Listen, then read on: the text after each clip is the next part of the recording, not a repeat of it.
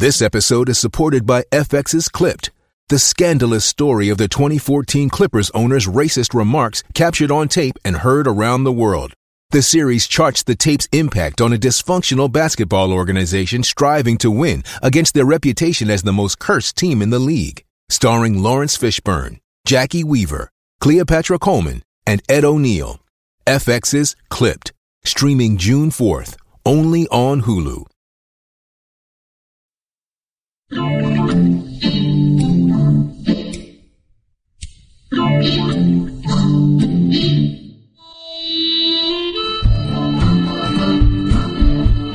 to the Lions of Liberty podcast. Here is your host, your guide, your shining beacon of liberty, Marc Clair.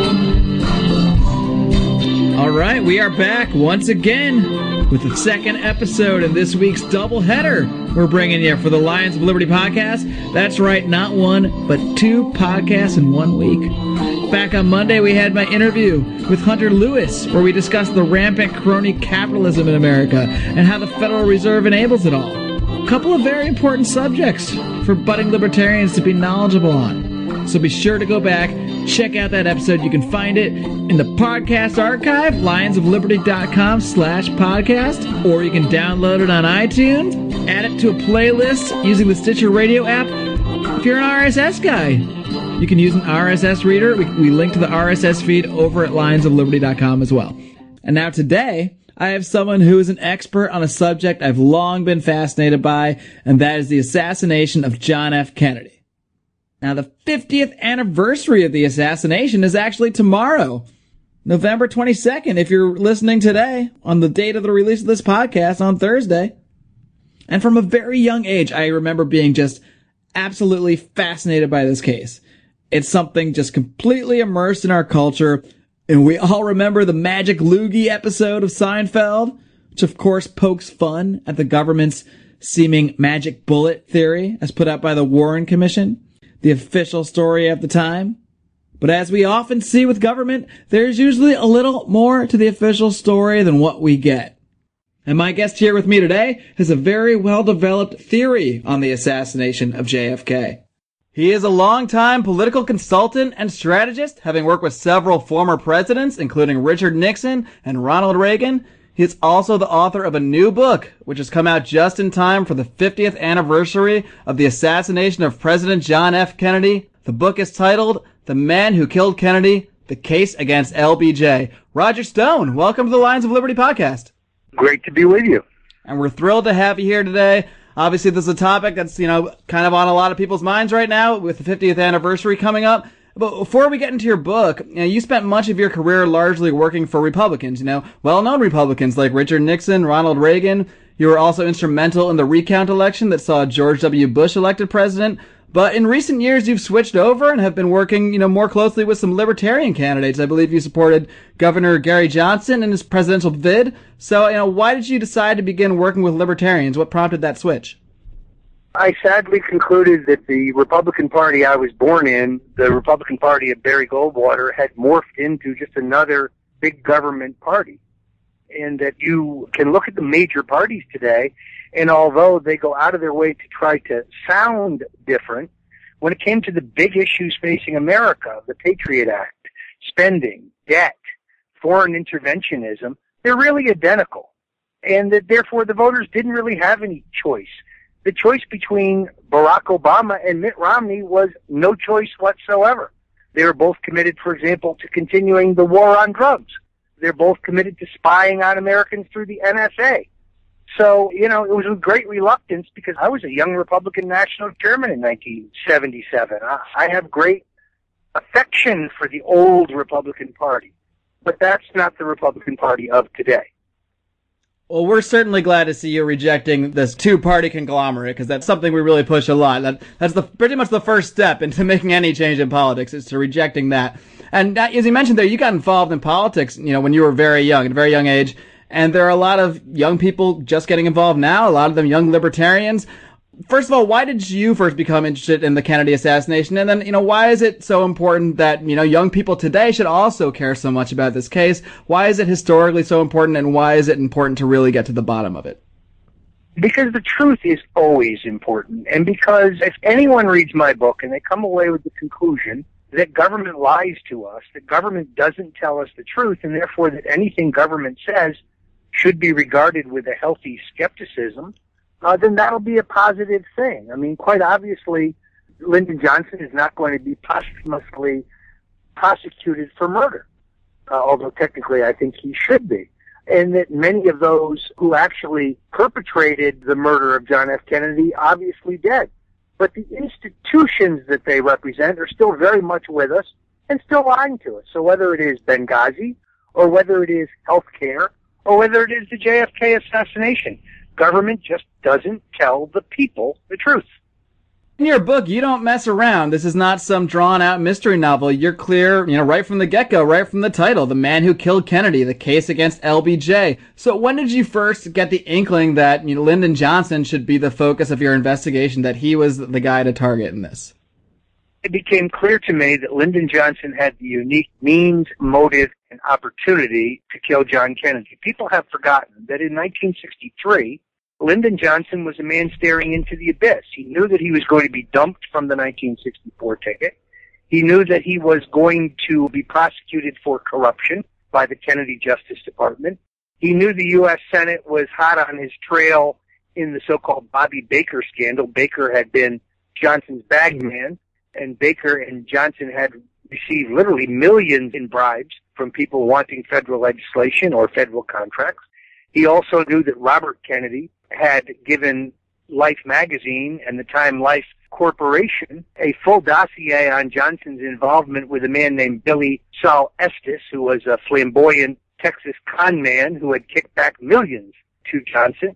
So he knew time was running out and he was a very desperate man. He also was a very greedy, very vicious, very vindictive, very unbalanced, very ambitious. You know, he was evil incarnate. This is not a man who was a saint by any means. One word you mentioned there really stands out when you say he was unbalanced. Now, you give a really kind of in depth description about Lyndon Johnson, the man, and it's truly fascinating. At the same time, absolutely frightening that this guy is the guy that controlled the military, could press the nuclear button at any time. Can you just detail a little bit more about LBJ's general demeanor? Like, why do you say he's unbalanced? Uh, he was, first of all, he was a serial murderer he was an amoral psychopath. I tie him to at least eight murders, cold-blooded murders on the way up. Murders to cover up corruption. He was ethically corrupt. I'm talking about corruption of biblical proportions. In 1963, it was determined he on a school teacher's salary and the salary of a congressman and U.S. senator was worth $25 million. It's been a hell of a school. corrupt. Yeah, he was ethically corrupt. He was usually drunk. He was vulgar. He was vindictive. He was a manic depressive, given to deep, deep depressions. At the same time, he would have volcanic outbursts of temper. Uh, he fathered at least three illegitimate children while he was president of the United States or the U.S. Senate. This is someone who was abusive, abusive to his dogs, abusive to his family, abusive to his staff he was a functioning lunatic. As one Secret Service agent says in my book, if he hadn't been president, they would have locked him up in a mental institution. I mean, he almost sounds like a modern day Nero, just a classic example of the type of absolutely psychotic people that attempt to gain the kind of power you can get from being president. And he had no problem finding other plotters. In other words, I'm not arguing that Johnson and his people killed Kennedy alone. He found willing partners in the CIA. They were upset with Kennedy over the Bay of Pigs fiasco, about the fact that in the Cuban Missile Crisis that he had given away American missiles in Italy and Turkey as part of a secret bargain with Khrushchev, something the American people didn't find out about for 40 years. They were upset about his back channel entrees to Castro. They were upset about his changes, uh, his proposed changes to the role of the CIA. They were upset about the fact that he was moving towards withdrawing American troops from Vietnam. They were upset about his failure to assassinate Castro. So the military industrial complex for whom Lyndon Johnson was a champion was a willing partner. As far as organized crime is concerned, Lyndon Johnson took $55,000 a month in a regular bribe from organized crime. He was protecting their illegal gambling operations in the state of Texas. He was closely affiliated with Carlos Marcello, who ran the mob in Texas and Louisiana. They had many mutual friends, such as oil man Clint Murchison, who vacationed with Johnson at Del Mar, a resort in Northern California. So um, it is not surprising. And then lastly, of course, there's Texas Oil. Lyndon Johnson was the water carrier for Texas Oil. And the Texas Oil billionaires who were right wing to a man, they were upset because they knew that JFK wanted to repeal the oil depletion allowance, a tax break that put millions in their pockets. So Johnson had no trouble whatsoever finding others as plotters, and they all had their own motive, but Johnson had a unique relationship historically with every one of them. Now, about Johnson's kind of connections, I, I want to talk about the role of the Secret Service in the assassination. You've worked closely with several presidents. You probably know a lot about how the Secret Service is supposed to operate. What are a few things, a few oddities you can point out from the day of the assassination about how the Secret Service acted and how did Johnson's, you know, did Johnson have certain contacts in the Secret Service that helped in this plot? The Secret Service violates their own procedure manual time after time after time on December 22nd. I'll give you several examples. The 120 degree turn into Dealey Plaza is a violation of the Secret Service procedures because it requires the car to come to an almost near stop, making the chief executive vulnerable. The fact that the buildings on either side of Dealey Plaza were not sealed is a violation. They were supposed to be emptied and sealed. They weren't. There's supposed to be six motorcycle policemen as an escort for the presidential limousine, three on either side of the car. In Dallas, that's reduced to two, and they are curiously told to ride behind the rear axle of the president's car. We know there's supposed to be two Secret Service agents on the rear bumper. They're missing. We know there's supposed to be two agents walking abreast the car when it drops below 15 miles an hour. They are missing. So the Secret Service makes a series of quote unquote errors that I think cannot be coincidence because there are too many of them. It's interesting to note that on the 21st, JFK visits Houston and Dallas, and all the procedures are in place. Uh, we also know it was Lyndon Johnson who insisted that Kennedy go to Dallas. It is Lyndon Johnson's protege, Governor John Connally, who specifically insists on the drive through Dealey Plaza. And when the Kennedy staff doesn't like it for all the obvious security problems, they are overruled. So it is more than curious then when Lyndon Johnson returns to Washington, D.C. after being sworn in as president, after the slaying of President Kennedy, the first man up the stairs at Andrews Air Force Base, the first man Johnson embraces in a bear hug, is Secret Service Director James Rowley, a man who got his first job in government in 1938 from Lyndon Baines Johnson. Wow. Now, Roger, a lot of people will say, you know, this is interesting stuff, but hey, there's already been an investigation. You know, your, your guys are all crazy conspiracy theorists. I don't know why you're still looking into this thing. We had the Warren Commission. They determined Lee Harvey Oswald acted alone. Now, what would you say to people that just point to the Warren Commission and claim the debate is over? That is exactly backwards. I can't believe how any objective, intelligent person can believe the Warren Commission. For example, both the FBI and the CIA specifically denied they had any previous knowledge of Oswald.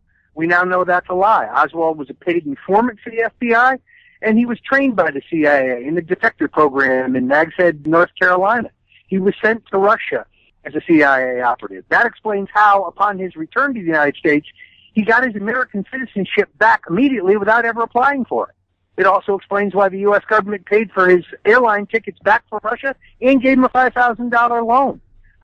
So anyone who still believes the Warren Commission, I feel sorry for. The evidentiary record was both corrupted and fabricated. The chain of evidence that is required in even the most routine criminal investigations is repeatedly violated.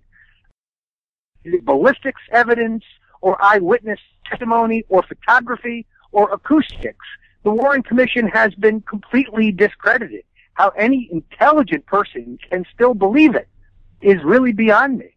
And there were a few other independent investigations as well, weren't there? I believe Jackie Kennedy asked the French intelligence to conduct an investigation, and the Russian KGB did their own investigation as well. What did those organizations conclude about the murder? Yeah, Jackie Kennedy asks French intelligence because she has relationships there. She is, of course, a Bouvier. She speaks French fluently. She's the toast of Paris. She conducted an exhaustive investigation, which they actually published. They determined Lyndon Johnson did it. The KGB, we learned in 1992 from a declassified document, they were definitely afraid that the murder of JFK was going to be pinned on them. Indeed, Lyndon Johnson attempts to pin it on them. And they conduct their own investigation. They also determine that Lyndon Johnson did it. Again, I think people lose sight of the fact that the members of the Warren Commission were learned and respected men. And therefore, people ask me all the time, how can you say that these respected Americans would go along with a cover up? It's very simple. Lyndon Johnson told each one of them, the Russians did this. We must cover it up or we're going to have World War III. Every American will die in a nuclear holocaust. 30 million people globally will die because the American people will demand retribution. Therefore, for your country. You must do your patriotic duty and stick to this fiction that Lee Harvey Oswald did it. He tells this to Earl Warren. Warren tells us that in his memoirs. He tells it to Richard Russell.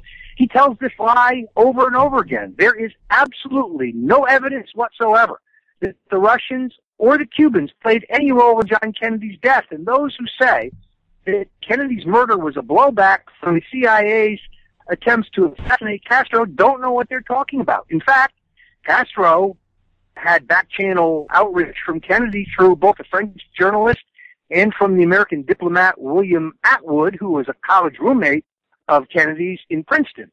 So he has no motive. The Russians have no motive. They're very pleased with the outcome of the Cuban Missile Crisis. Old Nikita Khrushchev took the Kennedy boys to the cleaners. I know you see a movie that tells you how brave Jack faced the Russians down and they blinked. That is false. We now know 40 years later that the Kennedy brothers gave up American missiles in Turkey and Italy, changing the balance of power in the Western theater, and that that information was withheld from the American people for 40 years. Now, I want to look at this Warren Commission Counsel a little bit closer.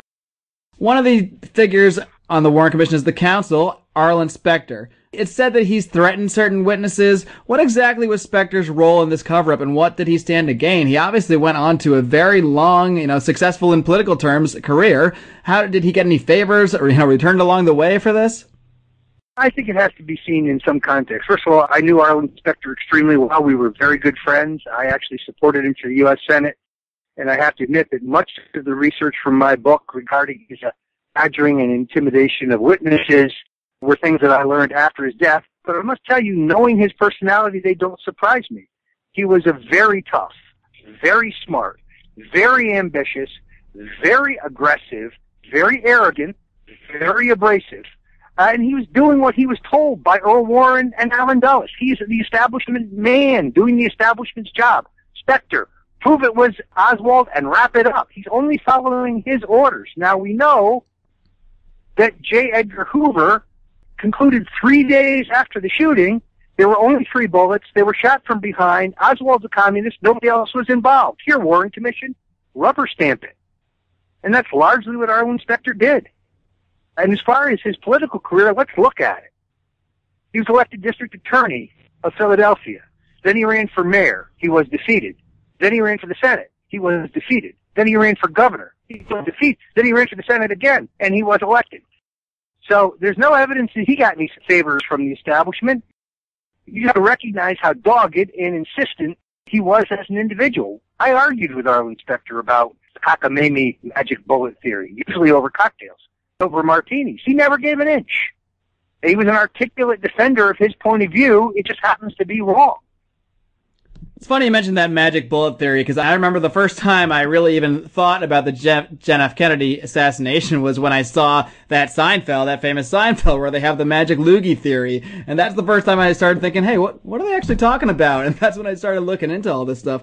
So it's interesting you bring that up. Well, really, what happens here is J. Edgar Hoover is the first guy who says this is easy, three bullets.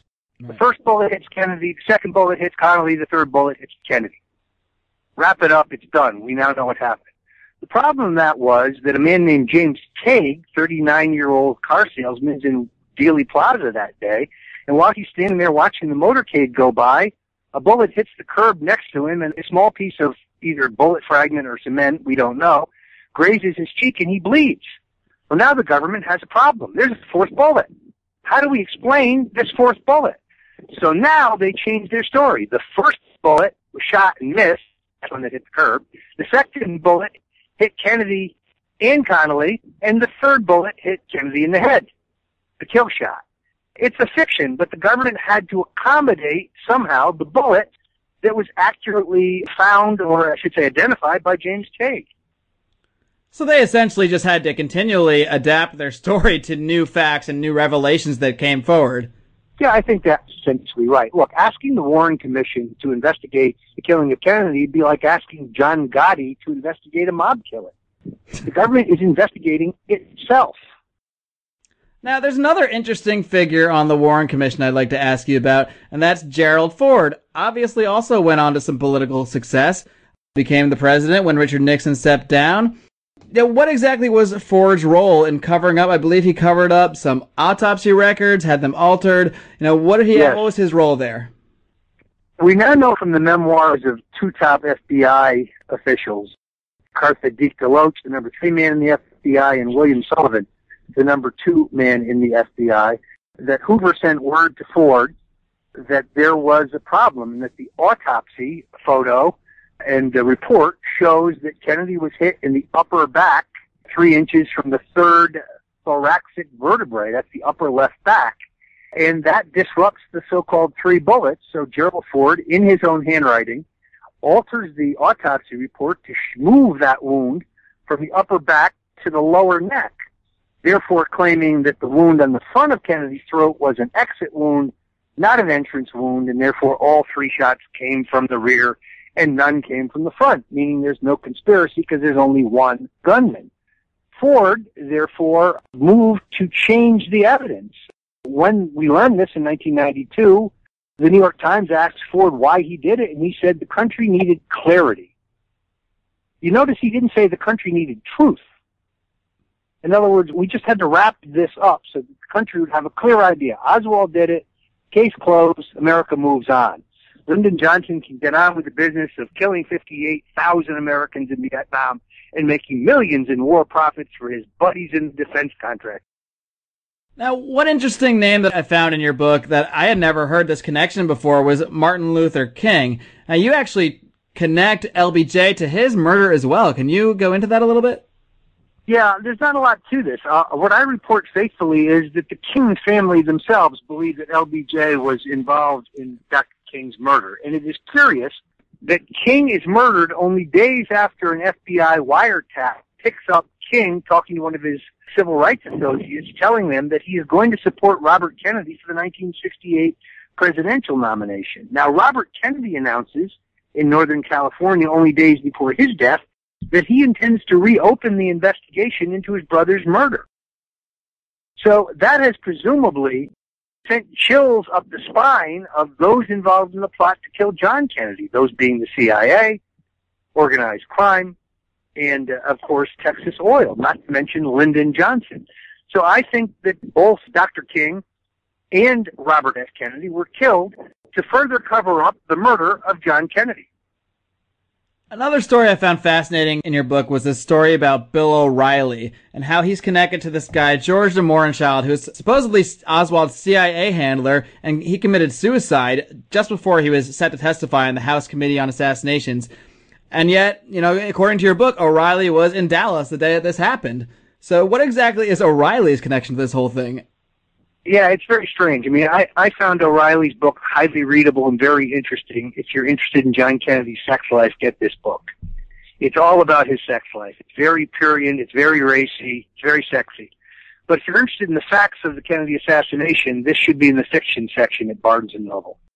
He basically tells you virtually the same thing I do, that Johnson was evil, that he was facing destruction, that he was desperate, he tells you the CIA is unhappy with Kennedy. He tells you why the mob is unhappy with Kennedy. Kennedy had taken mob help in 1960. He got a million dollars in cash and they helped steal votes for him. And their reward was to have Robert Kennedy start trying to deport the major mobsters who had helped elect Kennedy. They were furious, and understandably so. And then, of course, Texas Oil. So it is absolutely clear that everyone involved here in the plot has their own purposes and their own motives, not to mention Lyndon Johnson's. De Mohrenschildt is very clearly Oswald's handler. We know that when De Mohrenschildt commits suicide, he shoots himself in the mouth with a shotgun. They find his address book, and in it is the unlisted phone number for George H.W. Bush. We also know De Mohrenschildt wrote a letter to Bush, his CIA director, saying, I may have shot my mouth off too much. I've got big problems. I'm being watched. I'm being followed. They're harassing my family. They, I presume he means the CIA. Isn't there something you can do to call them off? And Bush writes back saying, yeah, I really don't know what you're talking about. I barely remember you. Have a nice life. That's interesting you bring him up. That actually leads me into, you know, when I announced you were going to be on the show to discuss this, it generated a lot of interest from my listeners. And I have just a few questions I wanted to pass along from them. And the first is from Jason Cook, and he asks about the role of George H.W. Bush, which you just brought up. For years, he's maintained that he, you know, had no idea where he was the day of JFK's assassination. And, you know, Bush is always seen as a shadowy figure. He's been involved with the CIA for, you know, his entire life, we believe. So what exactly was George H.W. Bush's role in this assassination? It's a question that I can't answer. It's just that he acts very curiously through the whole thing. He's in Dallas that day. He says for 30 years he can't remember where he was when Kennedy died. Uh, that's just not possible. Any adult knows where they were when Kennedy was killed.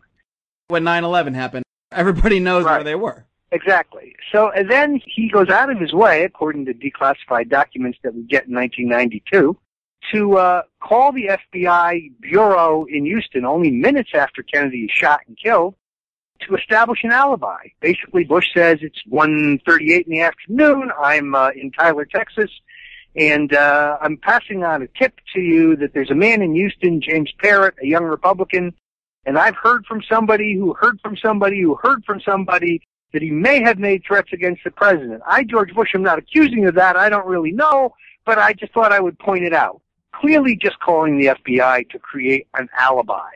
He also goes on to lie and say, I'll be back in Dallas that night, but he's not. He flies back to Houston. The other problem for George H.W. Bush comes in 1992 when we get a declassified document, this one uh, a memo by J. Edgar Hoover, who specifically orders uh, underlings at the FBI to brief George Bush of the CIA about potential Cuban involvement in the assassination. George Bush denies that in 1963 he was working for the CIA. In his Senate confirmation hearings to become director of Central Intelligence, says he's never worked for the agency. We now know that in 1963, during the Bay of Pigs, George Bush and an associate of his, Jack Alston Crichton, are raising money for the Cuban rebels through the auspices of the CIA. So I don't know what his role was on November 22nd. I only know that he brings attention to himself by acting in such a curious way. Many on the internet accuse him of direct involvement. I have no proof of that, although I must tell you it would certainly not surprise me. This question is from another listener. He's actually a contributor at our website, Lions of Liberty. That's John Odermatt. His question is, to what extent do you feel that Lee Harvey Oswald was actually involved in the conspiracy? Was he involved at some level, or was he just a complete patsy? I mean, did, did he think he was the only one shooting? Was he even one of the shooters? No, he is a fall guy. He is exactly what he says. He's a patsy. And now we know that voice stress technology that did not exist in 1963 but exists today, you can analyze the various statements he makes at the police station in which he says, I don't know what you're talking about. What is this all about? All I did was bring a pistol into a theater. Why are you making a big deal out of this? I didn't shoot anyone. Reporter shouts, did you shoot the President of the United States? Oswald, no sir, I did not. If you voice stress analyze that answer, he is telling the truth. I don't think that he's even on the second floor. The shooter of John Kennedy from the sixth floor is LBJ's personal hitman, Malcolm Wallace. How do we know this? Wallace's fingerprint is found in the sniper's nest on a cardboard box. Four witnesses tell the Warren Commission that they see a man in the sixth floor window minutes before the assassination, that he is heavy set, balding, and has horn rimmed glasses. You've just described Malcolm Wallace to a T, but the Warren Commission ignores that information there are more than one shooter, I believe, but the shooter from the Texas School Depository Building is Malcolm Mac Wallace, who I tie very tightly to Lyndon Johnson. He's Johnson's personal hitman. Johnson has used him in at least eight other political murders in Texas. Murder to cover up corruption, murder to cover up vote stealing and electoral fraud. So I think he is at least one of the shooters, and that Oswald is exactly what he says he is. He's a patsy. That's why he seems so confused at first. Wow. Now, this last question is from Trent Seaman. How did the government keep eyewitnesses quiet when their account did not mesh with the government story? I know many were excluded from the Warren Commission. Was there any foul play involved with eyewitnesses that had conflicting accounts? Yeah, they had a much stronger and more effective method of suppressing evidence. They killed people. Of the 1,400 people tied to this case, over 100 of them die from unnatural causes. That completely defies the mathematical probability. That cannot happen. Witness after witness after witness who have information that contradicts the conclusions of the Warren Commission die suspiciously or die unnaturally. So people ask me this as I go around promoting the book, which by the way you can find on Amazon.com, The Man Who Killed Kennedy, The Case Against LBJ. People say, well, if there were this many people involved in a conspiracy, how could they keep it quiet? Easily. They kill to keep it quiet. That's a surefire method, I would say. Roger, before I let you go, where can everybody find, uh, you know, track of what you're doing, not just your book, but also your writing? I know you have a blog and your social media, all that stuff. Sure. You can go to stonezone.com where I have a political blog. You can go to stoneonstyle.com where I have a fashion blog. I write about men's fashion. You can also go to lbjkilledjfk.com to buy the book. And of course, you can go to either Amazon.com or BarnesandNoble.com to buy the book. The New York Times, the Washington Post, CNN, they are not going to review this book. They're afraid of the bombshell revelations in this book. They're afraid of the implications in this book. But public response has been excellent. It's selling more books than virtually any other JFK 50th anniversary book. And I think most people will tell you that it, it reads like a spy thriller. So I would urge people, rather than listening to the New York Times or the Washington Post, read the book, make up your own mind. And I absolutely agree, everybody. It's an absolutely fascinating read. And if you're at all interested in the JFK assassination or if you're just getting involved in politics and understanding government, it's really something I highly recommend. We'll link to it on our website as well. Roger Stone, thank you so much for joining me today on the Lions of Liberty podcast. Thanks so much for having me. Great. And we will be back after a quick word from our sponsors. This podcast is a member of the Place to Be Nation family. Visit us at theplacetobenation.com, your pop culture home. Agree to disagree. Yeah, it's a radio show we have on thenewamericanmedia.com every single Friday at 4:30 p.m. Pacific. Join the show. What do we talk about? Politics, religion, and spirituality. Basically anything you're not supposed to talk about in a bar. You're not supposed to have these conversations inside of a bar, but we have them every single Friday at 4:30 p.m. Pacific on thenewamericanmedia.com. Join the show, offer your opinion, and let's agree to disagree, but let's have a good conversation. This is Glenn Jacobs, and you're listening to the Lions of Liberty podcast.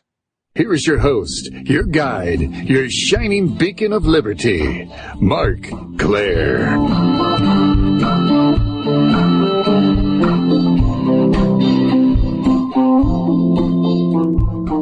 We are back, and wow, what a fascinating interview with Roger Stone, and what a fascinating book he's written. Now, guys, I was not just blowing smoke before with Roger. I mean it when I say this book is absolutely fascinating, an absolutely interesting read. Uh, it's very well researched, footnoted throughout, so you can get information from this book and you know research it yourself, come to your own conclusions. Roger's sources, absolutely everything, and you combine that with you know, his firsthand knowledge of a lot of these people, and it really makes for an interesting read, especially for JFK assassination buffs like myself. And one thing you get from this book that we touched on briefly with Roger is this description of Lyndon Johnson as just an absolute sociopath. I mean, we didn't get into everything. We could have done a whole podcast just on the insane stories about LBJ contained in this book. But, you know, they truly exemplify the type of person that would get into politics in order to pursue a position of power. You know, there's no doubt that LBJ is an example, perhaps a very extreme example of the type of person who is not simply interested in success, personal success, you know, building a business, making the world a better place, raising a family, you know, the kind of stuff that normal people, you know, are interested and driven by. This type of person is only interested in achieving power.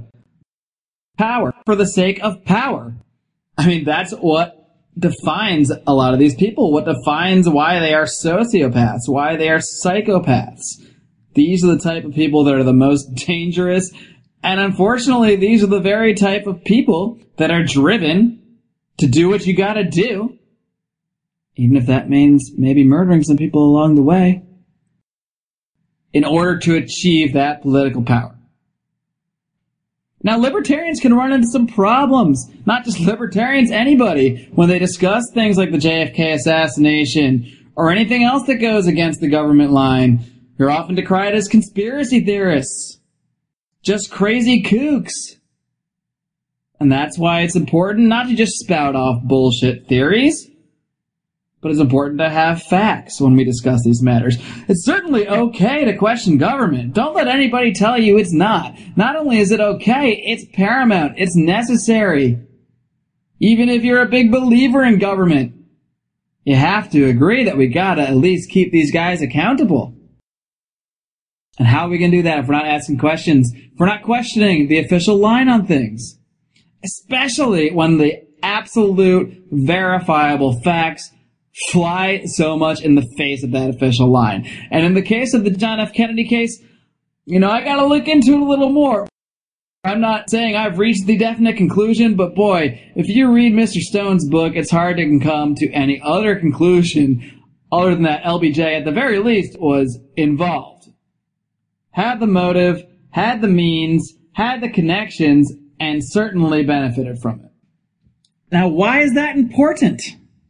Why does it matter that some president was killed 50 years ago? And it's not like JFK was some saint, some great guy. Again, in Roger Stone's book, he talks about how JFK was certainly not a saint.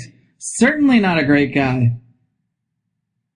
Just like LBJ, he's someone who sought power and used all sorts of means to get there, many of them illegal. So the JFK assassination, does research into it is not about, you know, JFK was good and the evil government killed him. It is simply the fact, as Mr. Stone stated, that truth is important. It's always important to understand the truth. And for libertarians, people that are generally against government, or at least against the size of government, it's important to point out when the government's lying and when the government's not telling the truth. And when those lies and those mistruths affect something as big as the presidency, as the most powerful person in the United States, yeah, call me crazy. I think it's important. I think it's important to know about, to be knowledgeable about, to talk to people about anything, any subject, any topic that can get people to start thinking differently about government, to stop seeing government as this all-knowing God and Savior can be a little gateway. Something that opens that window, opens that door to discussing other reasons why government might not be that great in other areas. Now, if the government can go kill the president that the people supposedly elected, uh, you know, why do we want to trust them with, you know, labeling food or giving us health recommendations? All sorts of things like this. Do go check out Roger Stone's book. Of course, my favorite way for you to buy it would be to click on an Amazon link on our website at lionsofliberty.com. We'll link to it directly on our page on the podcast link. And there's also a little Amazon box on the right side of the website. If you click through there, any purchases you make, it doesn't have to be just Roger Stone's book, any purchases you make through Amazon at no extra cost to yourself will help our website, help me do more podcasts, help me put more of my time and energy. You know, I'm a freelance worker. I can dictate my schedule. Right now I put a lot of my time into, you know, into my professional work, into my career. But I'm starting to do this liberty thing too. I'm doing these podcasts. I'm doing the website. And the more ability that I have to put time into that instead of my professional career, I will. So the best way to vote is to do it with your dollars. I'm not asking you for donations. I'm not asking you to buy anything even that you wouldn't already buy. But if you are going to buy something on Amazon, all I ask is that you consider going through our link, giving us a little kickback, helping us do what we do here. Thank you so much once again for listening to the Lions of Liberty podcast. Don't forget to check out the website, as I just said, lionsofliberty.com, and find us on social media. We're everywhere. Twitter at Lions of Liberty, Facebook.com slash Lions of Liberty. Google Plus. We're all over the place, and don't forget you can find the podcast. You can subscribe to us on iTunes, or you can also add us to your playlist on the Stitcher radio app. You can even go to our RSS feed. There's a link there too. Use an RSS reader. I don't care how you listen. I just want you to listen. I just want you to join me in advancing the ideas of liberty. That's what it's all about. All right. Now we'll have a little something for you next week. I'm not sure what yet. I've got a few ideas, we will have a podcast before our Thanksgiving break. So be sure to check back next week. Check back to the website for another episode of the Lions of Liberty podcast. Until next time, live long and live free.